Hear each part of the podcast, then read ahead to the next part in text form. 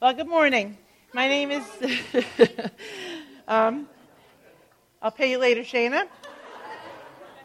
Uh, we are um, continuing our series this morning in Genesis. My name is Julie Coleman, and I am part of the teaching team here at New Hope Chapel. And we'll be doing Genesis uh, 32 this morning. So, we've been covering the life of, life of Jacob in this part of our series between January and February. Uh, last week, Steve took us through um, Jacob's time away from his homeland in the country of his uh, uncle Laban, who turned into his father in law Laban. Um, he got married, he had children, he um, increased flocks and things like that. Um, God was with him the whole time. He actually had to sneak out um, to leave the land because his in laws had become very hostile toward him. And um, he told his wives this I see your father's attitude that it is not friendly toward me as formerly, but the God of my father has been with me. You know that I've served your father with all my strength, yet your father has cheated me and changed my wages ten times. However, God did not allow him to hurt me. Then the angel of the Lord said to me in a dream, Arise, leave this land, and return to the land of your birth. Now, as he told this to his wives, they agreed with him that that was the right thing to do. Good thing, because the angel did tell him. And Jacob began the journey home. Now, going home for Jacob was a very scary proposition. Usually, when we think of going home, we have warm feelings and we're excited to be there with our family and, and, um, and in familiar circumstances.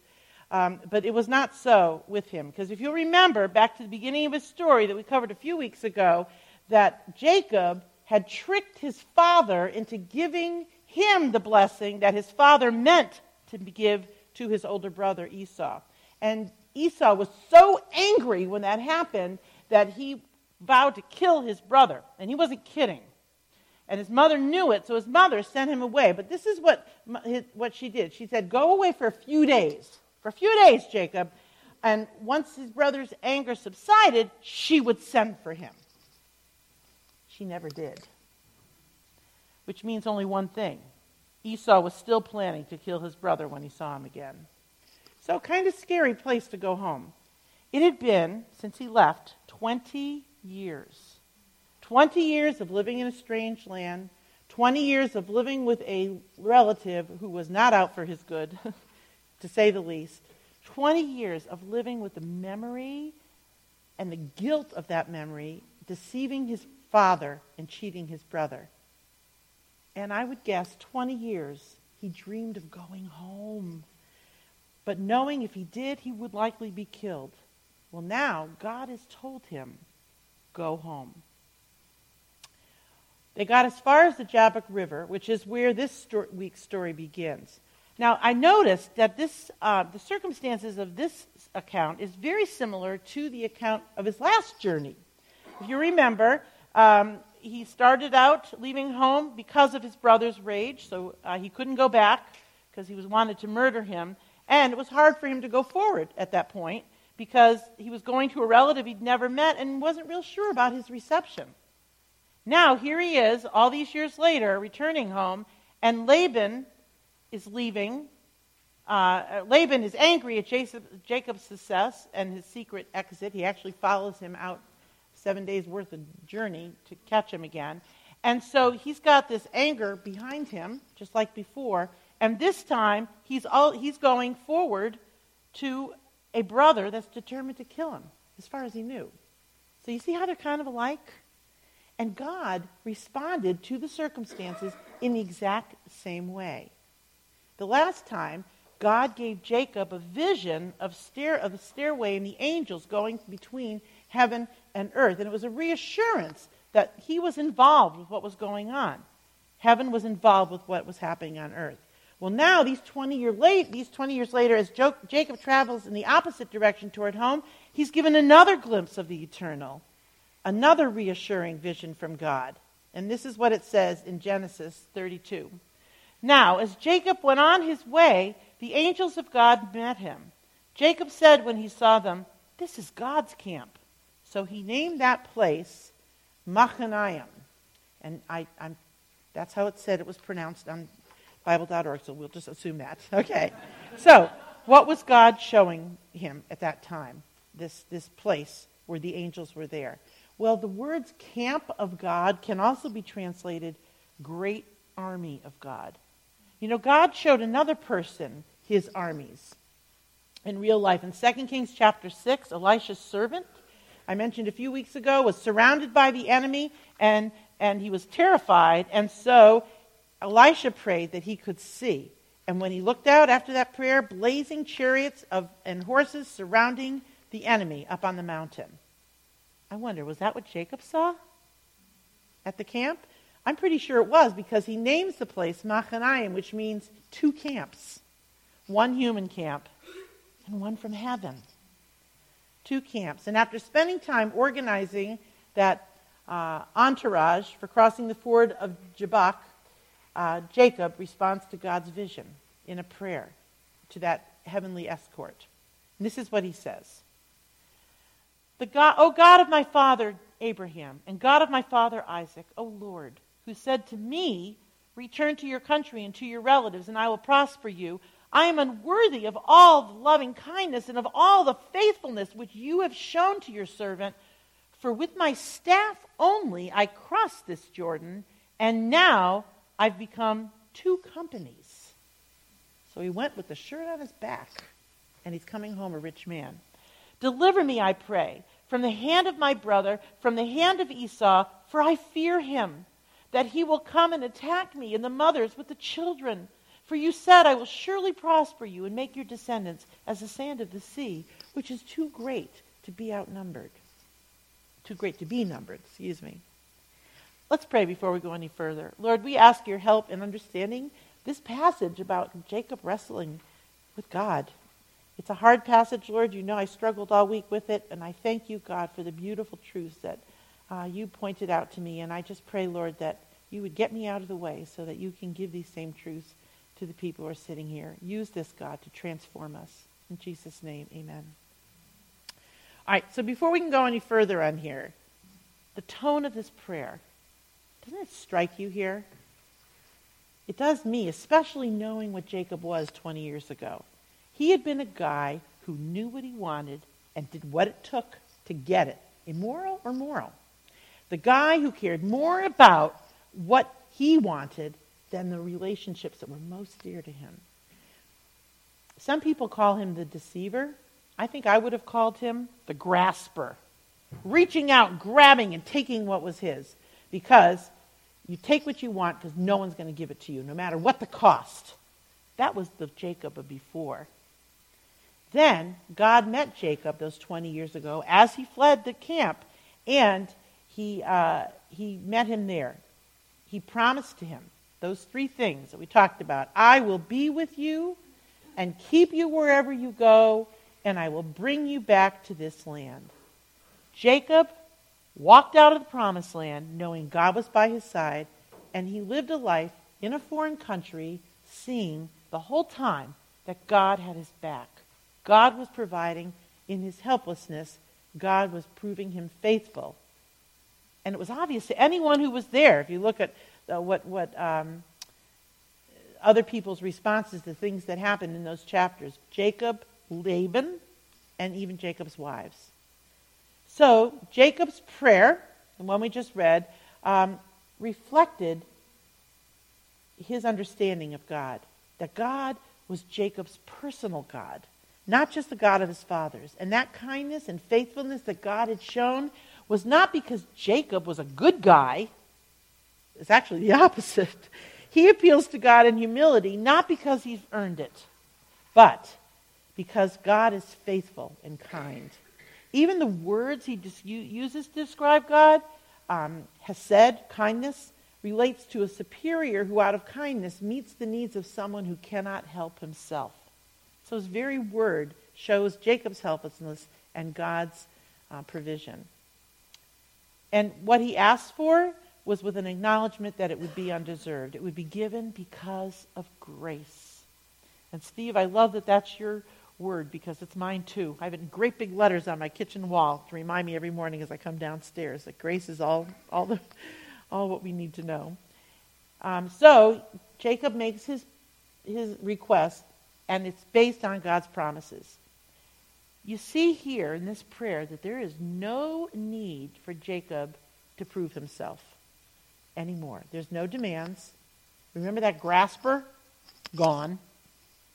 In his place stands a man who puts himself in God's hands and chooses to trust in his promises and his faithful character for the outcome of his life. It's beautiful. I love it. But while Jacob has come a long way, God hasn't finished transforming him yet. And so, after Jacob sends the rest of his uh, company across the river to the other side into the promised land, he settles in to spend the rest of the night alone. But he wasn't alone for long. So here's the next part, and this is the re- now it really starts to get interesting. Then Jacob was left alone, and a man wrestled with him until daybreak. When he saw that Jacob had not prevailed against him, he touched the socket of his thigh, so the socket of Jacob's thigh was dislocated while he wrestled with him. Ouch. Then the man said, Let me go, for the dawn is breaking. But Jacob said, I will not let you go unless you bless me. So the man said to him, What is your name? And he said, Jacob. The man said, Your name shall no longer be Jacob, but Israel, for you have striven with God and with men and have prevailed. Then Jacob asked him and said, Please tell me your name. But the man said, Why is it that you ask my name? And he blessed him there. So Jacob named the place Peniel, for he said, I have seen God face to face, yet my life has been preserved. Now the sun rose upon him just as he crossed over Peniel, and he was limping on his thigh. Therefore, to this day, the sons of Israel do not eat the sinew of the hip, which is on the socket of the thigh, because he touched the socket of Jacob's thigh in the sinew of the hip. Isn't that interesting story? When I saw I was going to be teaching this one, I said, uh oh, because it's kind of a hard story to figure out. I've heard there's lots of people who have given some interesting, very interesting. I was reading Steve some of them this morning. We were like, what? Um, but interpretations of this. Um, but first, before we can go any further, before I, we get into the interpretation, we really have to ask the question who is the man? Were you wondering that? Yeah, well, it depends on who you read. There's a couple of possibilities. First possibility is it was God, right? A theophany. Um, theophany is something we see in the Old Testament from time to time. It's a direct visual manifestation of the presence of God. Things like the burning bush for Moses, or the pillar of cloud and fire over the tabernacle, or the Shekinah glory that dwelled in the Holy of Holies. The most common theophany is when God becomes a physical being described as an angel of the Lord. You've heard that before, I'm sure. Each, each instance is meant to convey some kind of revelation about God or truth. So, is this man confronting Joshua a theophany? Well, there's a couple reasons to believe that. First, he gives Jacob a new name. Now, it's presumably only God can do that. And so, because he sees and determines the future, and that's what his name was for, to do that. So, very possible it's God. Jacob says that he has seen God face to face. Again, Jacob thinks it's God, so why shouldn't we? He possesses the power to dislocate a hip with just a touch. And he does not give his name, which is kind of weird. Why? It would I think that at this point he hasn't really named himself. He doesn't really name himself until he gets to um, Exodus and he, Moses is standing at that burning bush and Moses asks who you are and he says what? I am. There you go. There's God's name. But he doesn't say it to Jacob yet. It's hundreds of years before Moses was going to be by that burning bush. So I wonder if it's just that Jacob wouldn't be able to take it in or understand what God was doing. I don't know. But all of these things might bring somebody to the conclusion that it was a theophany, it was God that uh, Jacob actually wrestled with. But there is another possibility. It was an angel. Uh, they have power and they speak for God. They go in, they do God's bidding. They're messengers, um, they act on his behalf. And so um, it, it's very possible that it wasn't just an angel, not just God, or not, not just God, not God, but just an angel. Thank you. Okay, so first of all, Genesis, this account does not call him an angel of the Lord. So there's that. Also, in the Bible, especially in the Old Testament, messengers that are sent are treated like the person whose message they are delivering. So, for example, if a king was given a message, and it's all over a bunch of times in the Old Testament, then the king speaks to the messenger like he's, he's the other king who had sent the message to him. So, that kind of uh, representation where he actually becomes the person uh, that he's representing, um, there's that. Also, angels do have great power, and it seems like dislocating a hip wouldn't be out of the range of possibility for them. And angels are messengers, so informing Jacob of a name change could be merely the delivery of a message. Well, before I studied all this, and, and um, I was pretty sure I was going to be telling you that it was God in the flesh, even possibly Jesus, because that's who God in the flesh is. Um, but then this week, I found another reference to this account in the book of Hosea. And it says, In the womb, Jacob took his brother by the heel and in his maturity he contended with God. Yes, he wrestled with the angel and prevailed. He wept and sought his, for his favor. So maybe it was an angel representing God after all. I was also, you know, I, I, I don't know what to tell you. I, you can decide for yourself. Um, I'm not ready to take a bullet for either possibility. I think it's one of them, though. but in any case, either God or a representation from God confronts Jacob, and they end up in this wrestling match through the night. And at some point, it looks like Jacob is winning, and then that person, who he may be, touches Jacob's hip joint, bink, dislocates it, just like that. Now, having a hip joint dislocate to a wrestler is devastating. It would be like um, a quarterback losing his arm.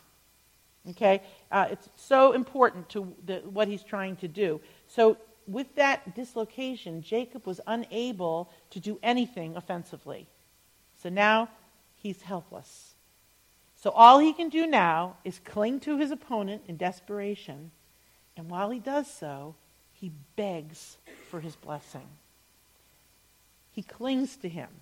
He's not manipulating him or trying to. And he's acknowledging that without God's blessing, it was hopeless. Jacob was completely dependent on God.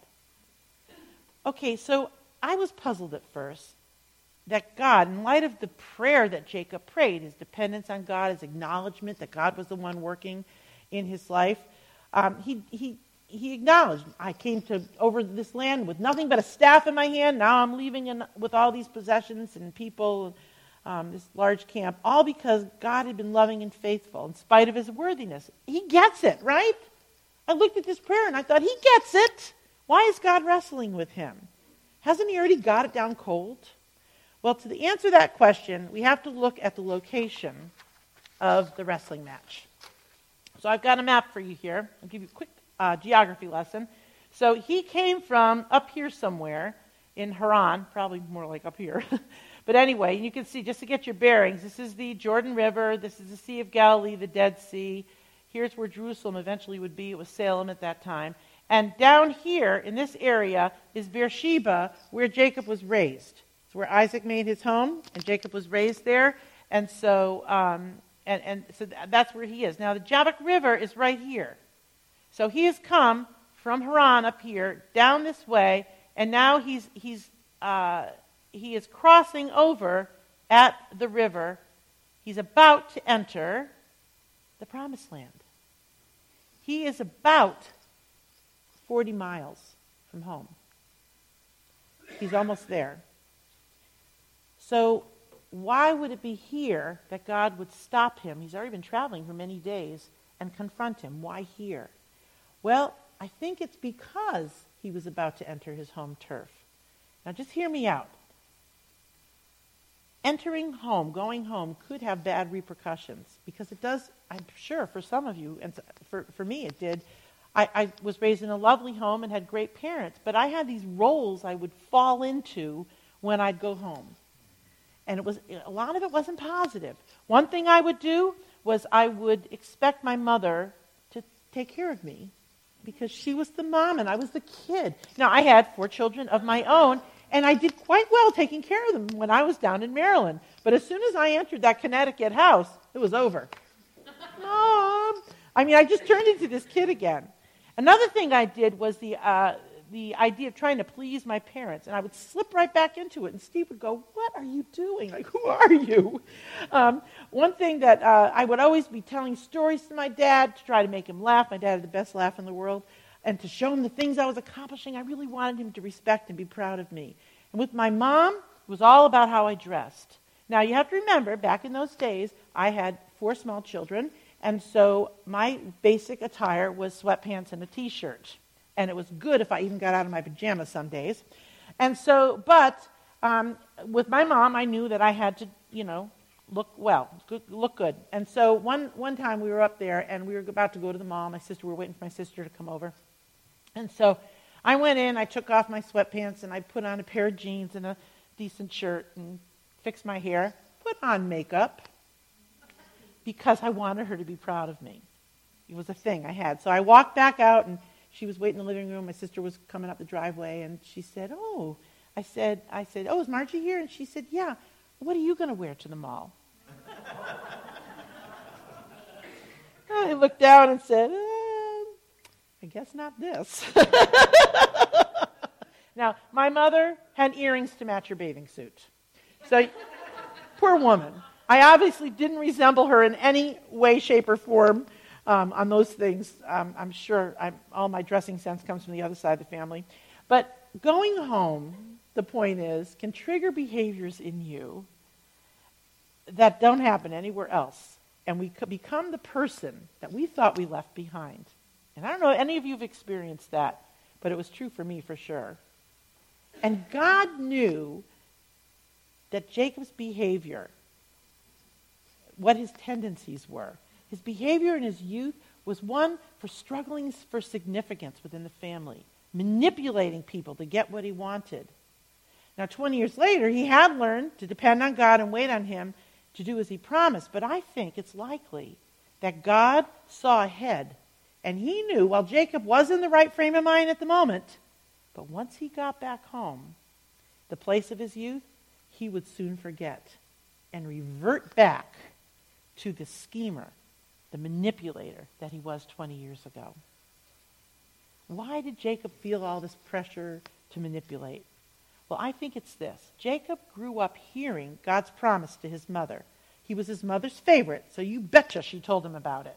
And what was the promise? Two nations are in your womb, he told Rebekah, and two peoples will be separated from your body. And one people shall be stronger than the other, and the older shall serve the younger. God's plan always was that Jacob would take the lead. And I think that Jacob and all his manipulation back then, this is what I think. I think he was helping God to accomplish that purpose. He was helping God. He was making God's plans come true. Now, such a notion is pretty foolish at best. Kind of reminds me of Peter when he was in the Garden of Gethsemane and the soldiers were coming to arrest him and uh, this big trauma thing was happening and Peter whipped out a sword and he's wielding it around and he says, you know, stand back, God, I'll save you. You think, Peter, God doesn't need saving. Jacob needed that constant reminder as he returned home that doing anything in his own strength would be insufficient. It would always be insufficient. So God had Jacob wrestle with him. He gave him a chance to give it his best shot to prove himself stronger than God. He even let Jacob think he was winning at one point until finally he touched the hip and all those ideas disappeared. Because there's no match for the power of God. And any illusions that Jacob might have had that God needed help were going to be gone forever after this match was over. In that wrestling match, under the moonlight that night, Jacob learned a lifetime lesson, and he bore a physical uh, reminder of that reality because he would remember from that po- moment on, every time he took a step, that whatever he was tempted to try to prevail, even use his very best moves, that could never stand up to the power of God and what he could do. Doing anything in his own strength would be insufficient. He needed God, and he needed to depend on him always.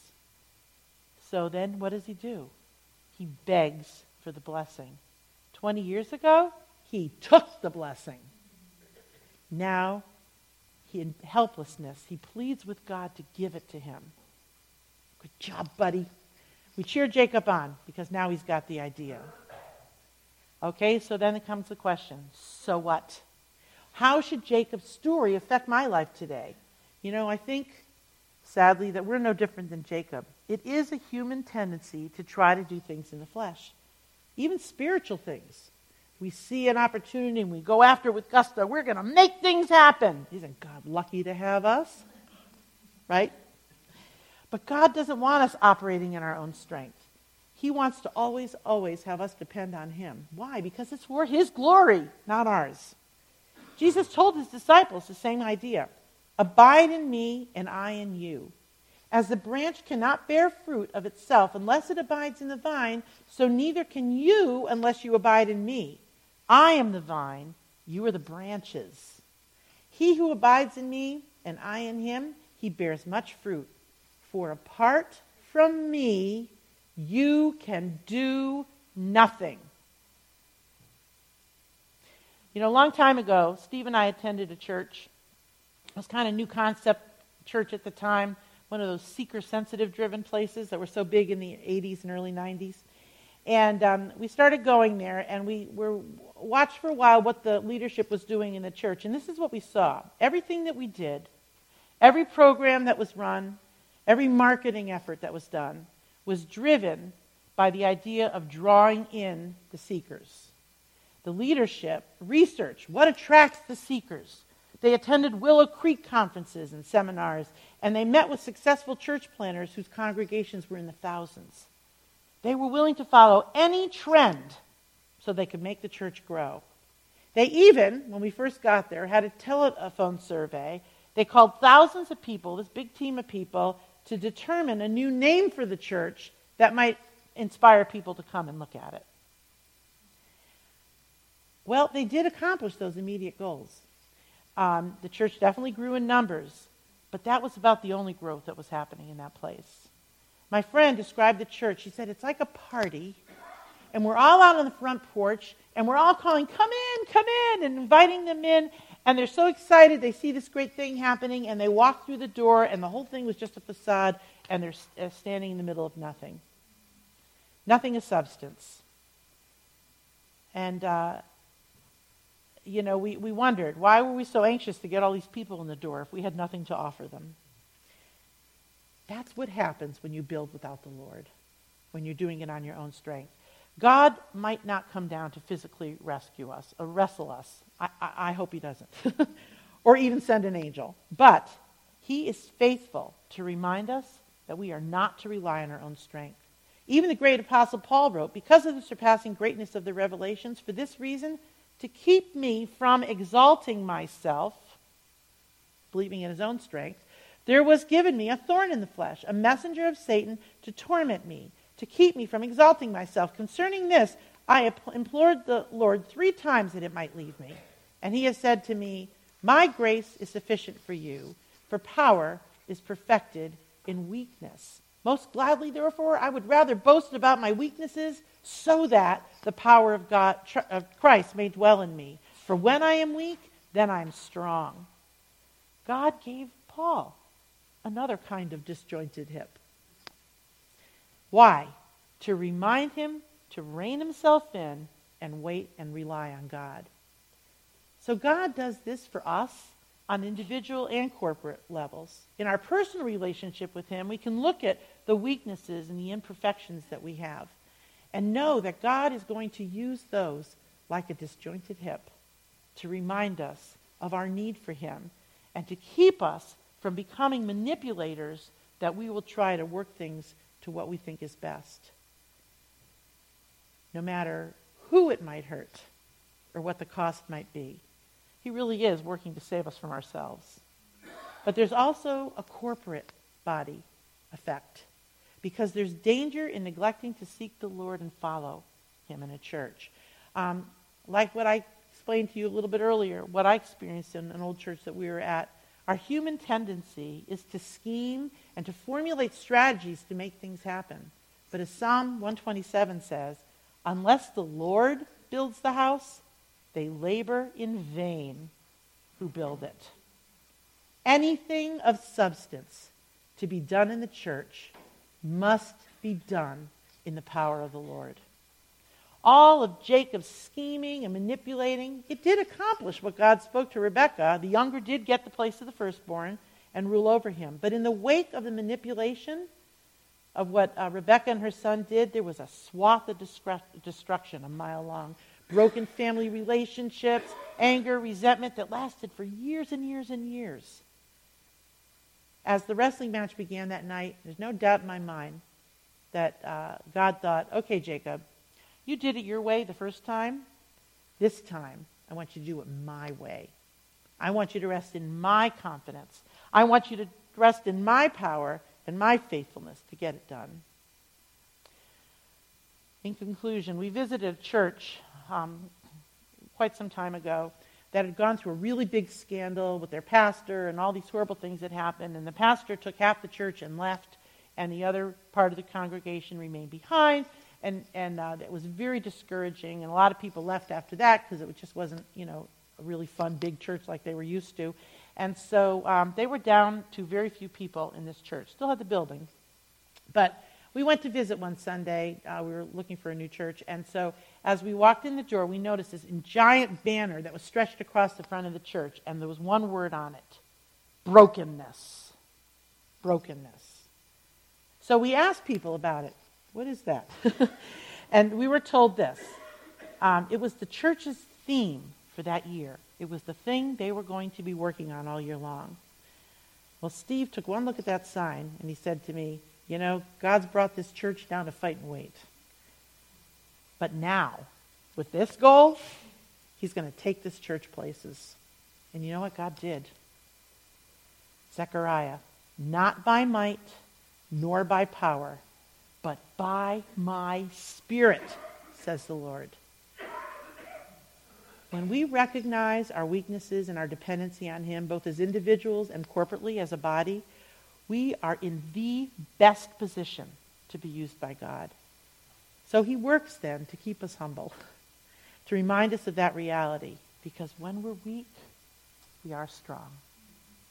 Let's close.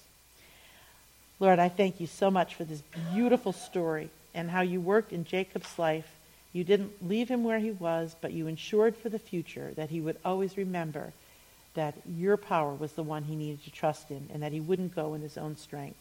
Lord, I just really pray that you would help all of us. First of all, as individuals, that we would never charge ahead um, wanting to do great things without first checking with you and really spending time in prayer looking for your guidance, and that you would guide us, Lord, in clear ways that we would not make a misstep. Always, though, God, we want to acknowledge that anything good that happens in our lives is not because of our efforts, because of who you are and what you have done in us and for us. And Lord, as a church, I pray the same thing.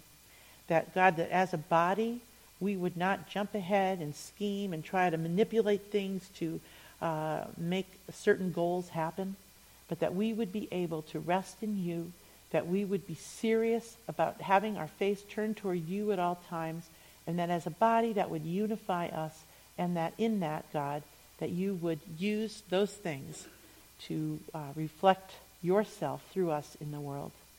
Lord, we thank you. We thank you that that's what it takes, and we are glad to have that burden off of our shoulders. In Jesus' name we pray. Amen.